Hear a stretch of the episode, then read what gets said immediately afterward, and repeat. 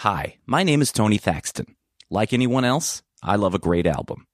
But I also love those strange albums that might make you wonder how and why they even exist.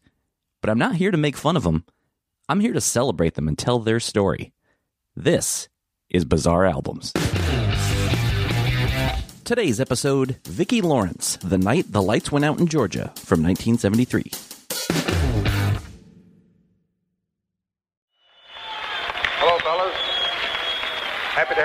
Here today. I'm very happy to present to you the type of entertainment that seldom is able to come into the Illinois State Penitentiary. And we hope that you will enjoy it. And it is known as the Young Americans, nationally known. The Young Americans, I present them to you.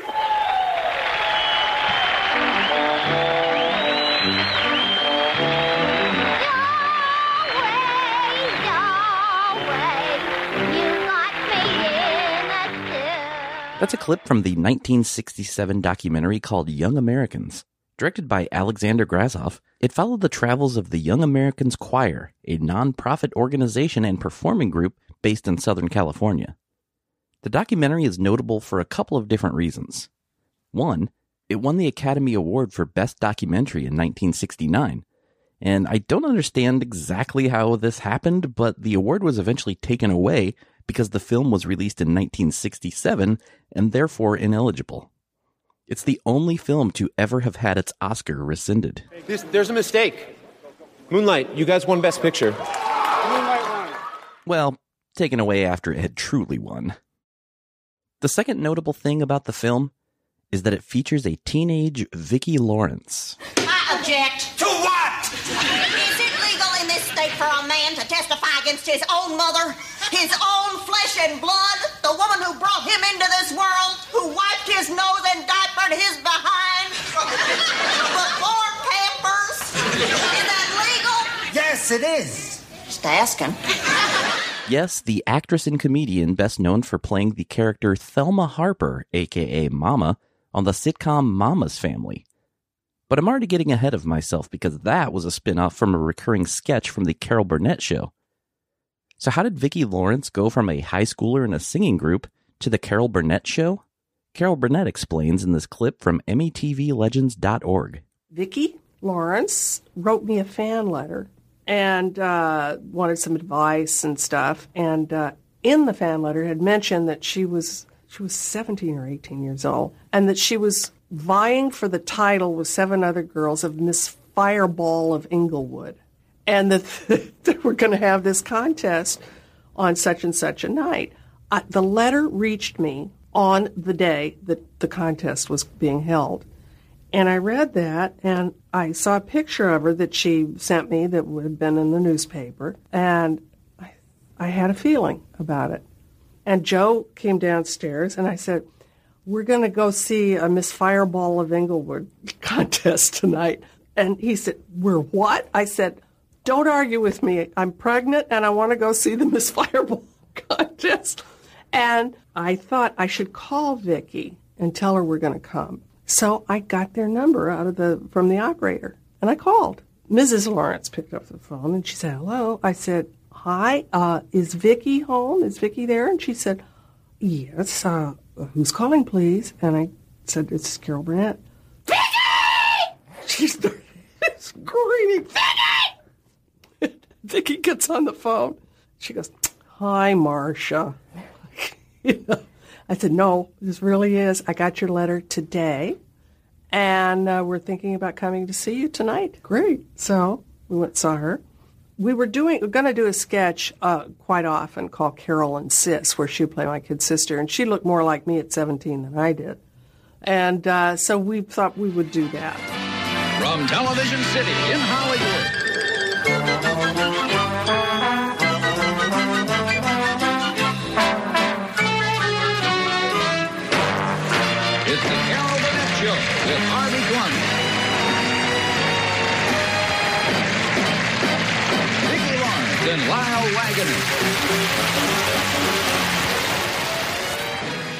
The Carol Burnett Show debuted on CBS September 11th, 1967. The show was quickly a hit in the ratings, and by the eighth episode, people were already becoming fans of young Vicki Lawrence. I would. We've gotten a lot of uh, letters about the little girl who uh, plays my kid sister on the show, Vicki Lawrence, and I'd like to call her out here and, and let y'all meet her because we haven't had a chance really to talk to her. Vicki, come on. She's a little nervous because she's never had to come out just and she doesn't know what she's going to say or anything. Do you have any? Your hands are ice cold. Uh, do you have any questions you'd like to ask Vicki? There's a little boy there. How old are you? I don't know. Vicki Lawrence was just 18 years old. Carol Burnett and cast member Harvey Korman both took young Lawrence under their wings. She's referred to them both as mentors, calling her experience on the show the Harvard School of Comedy. By the end of the first season, Vicki Lawrence would even be nominated for a Primetime Emmy Award for Best Supporting Actress in a Comedy Variety Series. This morning I decided to take a nature walk. And I got to this strange part of the woods and I suddenly realized that I was lost. And I came upon this house. Whose house? I told you I don't know whose house. All I know is I peeped through the window and there was nobody there and the door was open so I went inside. And? And there were three bowls of porridge sitting on the table. In 1969, Vicki Lawrence would release a single called And I'll Go on Elf Records. I'm going to cover that for an episode of Bizarre Singles this week over on Patreon. So make sure you're supporting the show over at patreon.com slash bizarre albums. During its 11 season run, Vicki Lawrence would be the only cast member other than Carol Burnett to appear in all 11 seasons. TV Guide and Time have both put the Carol Burnett show on their greatest TV shows of all time lists. The show won 25 Primetime Emmy Awards throughout its run. Lawrence would win one of those herself in 1976, but again, I'm getting ahead of myself. In 1972, during the Carol Burnett show's sixth season, Vicki Lawrence married singer-songwriter Bobby Russell. At this point, Russell was perhaps best known as the songwriter of the multi-Grammy award-winning song Little Green Apples, which O.C. Smith took to number 2 in 1968. Oh, God didn't make little green apples. It don't rain in Indianapolis in the summertime. Bobby Russell was also a recording artist himself. And he had the biggest hit of his solo career in 1971 with the song Saturday Morning Confusion, which would peak at number 28 on the Billboard Hot 100 and number 24 on the Billboard Hot Country Songs chart. Now it's Popeye and Pluto, Batman and Bozo. Don't spill the cornflakes, they'll break at lunch break. Home from the office. Why did I stop to have a beer with the boys? Now my head's about to pop. It's Saturday morning confusion. If you think you can sleep, it's illusion. Cause you probably get a rude intrusion from Harry the dog.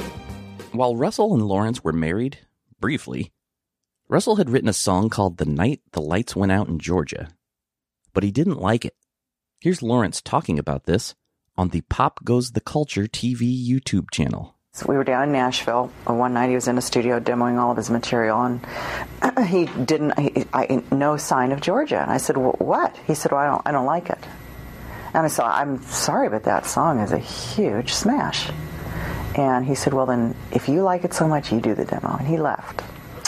And I stayed in this little bitty studio with one musician who literally uh, put down a guitar track, rolled the tape back, put down a drum track, rolled the tape back, put down a bass track, rolled the tape back, said, okay, put on a vocal. And that was literally. That demo was then taken to producer Snuff Garrett, who had produced Saturday Morning Confusion for Bobby Russell a few years prior. He initially considered giving the song to Liza Minnelli, but Vicki Lawrence urged him not to. She was convinced the song would be a hit, but that Liza Minnelli was not right for the song. Eventually, he decided to send the song over to Cher. But before Cher could even hear it, her then husband and manager, Sonny Bono, heard it and rejected it. He thought it needed to be reworked and that it possibly might offend some people in the South. So, with that, Snuff Garrett became anxious to do something with the song. He had a new deal with Bell Records and decided to just have Lawrence be the one to record the song. So, on April 21st, 1973, Vicki Lawrence released The Night the Lights Went Out in Georgia on Bell Records. Go sit on a tack. The album begins with the title track, which was released as a single several months prior to the album's release back in November of 1972. It took months, but the song would eventually hit number one on the Billboard Hot 100 and number one in Canada. It also charted at number 36 on the Billboard Hot Country Songs chart and number 6 on the Adult Contemporary chart. On the final episode of the sixth season of The Carol Burnett Show, Carol Burnett would surprise Vicki Lawrence by presenting her with a gold record for selling half a million copies of the single. Well, he got mad when he saw red. And Andy said, don't you lose your head. Cause to tell you the truth, I've been with her myself. That's the night that the lights went out in Georgia. That's the night that they innocent man. Well, don't trust your soul no backwoods southern lawyer. Up next is another song written by Bobby Russell, Mr. Allison. Won't you come on in? Sit down in the den. Here's some mail that came for you. Love letters from your friend. Dumb of her to send them here, but words. Didn't she know I would see 'em first? Still, they remain the same. No, I didn't read her name. There were times I wanted to, it drove me half insane. Another day is here, and you're ready for it. What to wear? Check. Breakfast, lunch, and dinner? Check. Planning for what's next and how to save for it? That's where Bank of America can help. For your financial to-dos, Bank of America has experts ready to help get you closer to your goals. Get started at one of our local financial centers or 24-7 in our mobile banking app. Find a location near you at bankofamerica.com slash talk to us. What would you like the power to do? Mobile banking requires downloading the app and is only available for select devices. Message and data rates may apply. Bank of America and a member FDIC. When you need mealtime inspiration, it's worth shopping Kroger, where you'll find over 30,000 mouth-watering choices that excite your inner foodie. And no matter what tasty choice you make, you'll enjoy our everyday low prices, plus extra ways to save, like digital coupons worth over $600 each week. You can also save up to $1 off per gallon at the pump with fuel points. More savings and more inspiring flavors make shopping Kroger worth it every time. Kroger, fresh for everyone. Fuel restrictions apply. Up next is a cover of a song that was a number one hit for Roberta Flack in 1973, Killing Me Softly with His Song. The song was written by Charles Fox and Norman Gimbel. I've talked about them on the show before because of their diverse songwriting. In addition to this song, they also wrote theme songs for several TV shows, including Happy Days, Laverne and Shirley, Wonder Woman, and Monday Night Football. And there he was, this young boy, a stranger to my eyes, strumming my pain with his fingers, singing my life with his words, killing me softly with his song, killing me softly with his song, telling my whole life with his words, killing me softly. Bell Records, the label that released this album, was an American record label founded in 1952 by Arthur Shimkin, the owner of the children's record label Golden Records. Golden was one of the first children's music labels to combine story with melody. It featured music to accompany little golden books. The name Bell Records was acquired from singer songwriter Benny Bell, who had used the name Bell Records to release his novelty songs, most famously, Shaving Cream. I have a sad story to tell you. It may hurt your feelings a bit.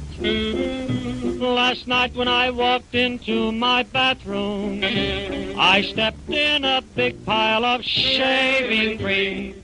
Nice Other Bell Records artists around this time included the Bay City Rollers, Barry Manilow, the Partridge Family, and Tony Orlando and Dawn.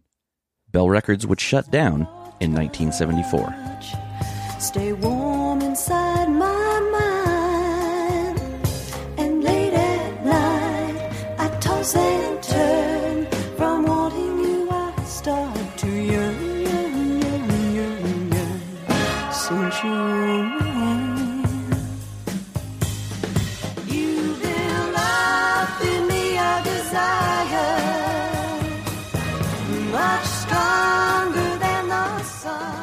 Up next, Lawrence does her version of Little Green Apples, which I talked about earlier, so I'm just going to move past that and go to the side one closer, He Did With Me.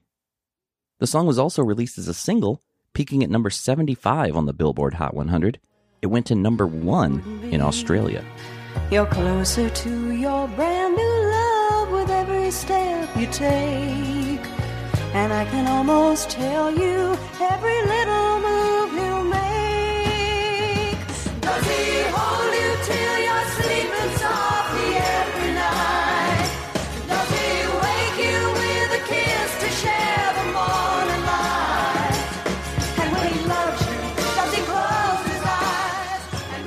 Side two begins with another Bobby Russell song. For a while, we helped each other out. Remember when I saw you standing, slightly crying and empty handed, with no one that you could call your own? Looking up to something somewhere, praying for life with no despair, begging that the world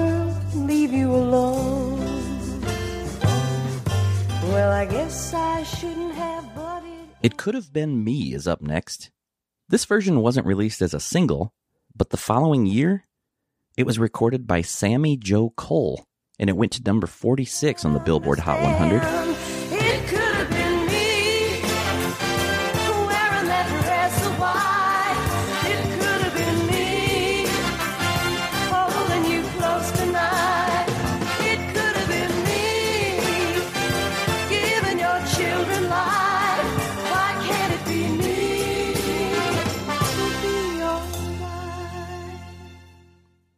There are no credited musicians on this album, but apparently it features members of the Wrecking Crew.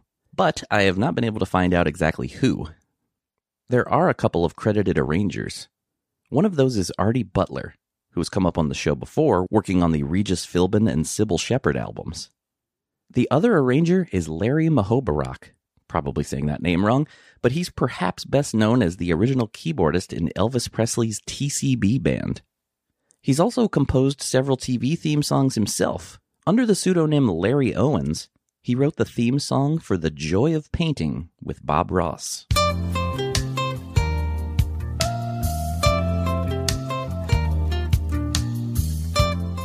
Up next are a couple of songs written by Bob Stone Dime a Dance and Gypsies, Tramps, and Thieves. I mentioned earlier that the Night the Lights Went Out in Georgia was offered to Cher. Well, Gypsies, Tramps, and Thieves was a number one hit for Cher back in 1971. Cher's version was also produced by this album's producer, Snuff Garrett. In the 1960s, Snuff Garrett had been staff producer at Liberty Records. He also worked with artists like Eddie Cochran, Leon Russell, and a couple of past Bizarre Albums artists, Jan and Dean and the Chipmunks, though neither of those were albums that I covered on the show before. I was born in the wagon of a traveling show. Mama used to dance for the money they'd throw.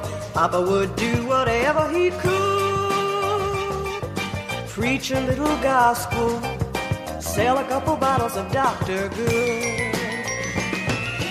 Gypsies, tramps, and thieves. We'd hear it from the people of the town. They called us gypsies, tramps, and thieves. And every night the album closes with another Bobby Russell song, How You Gonna Stand It? And you just pulled in your driveway and you get out of your car.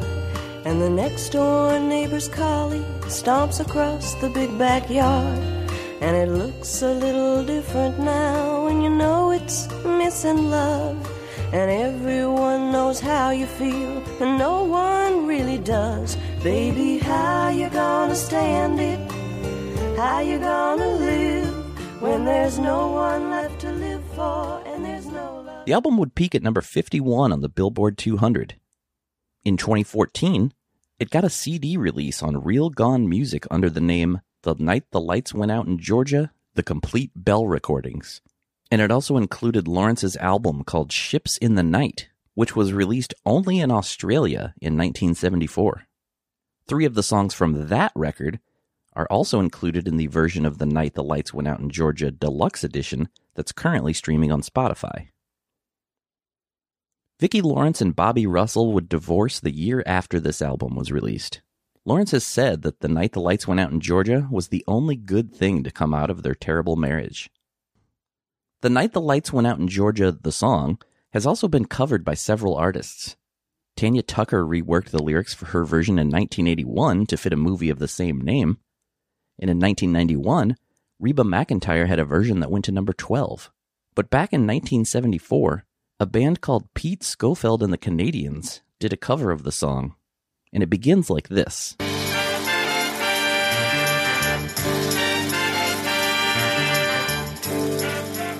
That beginning and the ending of the song were both later used for a song called The Time Is Now, which would be used as ring entrance music and appear on an album for professional wrestler John Cena. But that is for another time. Thank you for listening to Bizarre Albums. If you like the show, please subscribe and leave a review. It helps people find the show. You can also follow the show on Twitter and Instagram at Bizarre Albums, and I'm at Tony Thaxton. You can also like Bizarre Albums on Facebook and visit bizarrealbums.com. And if you still want more Bizarre Albums in your life, sign up for weekly bonus episodes of Bizarre Singles and more at patreon.com slash bizarre albums. And as always, if you know of a bizarre album you'd like to hear featured, please tweet the show. I'd love to hear from you. You can even email me at bizarrealbums at gmail.com. My name is Tony Thaxton, and I'll see you next time on Bizarre Albums.